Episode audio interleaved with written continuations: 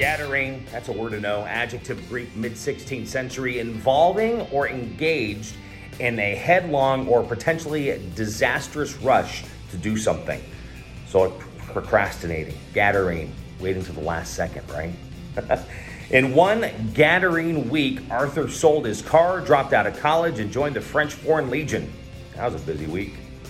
Though it seemed like a Gadarene choice when the vice president of the company quit her job to buy a farm she had planned to move for over a decade. Gadarene. I'm sure a few of us have had some Gadarene weeks, Gadarene decisions, Gadarene. That's a word to know. Like, subscribe, share, use it in a sentence in the comments below. Gadarene.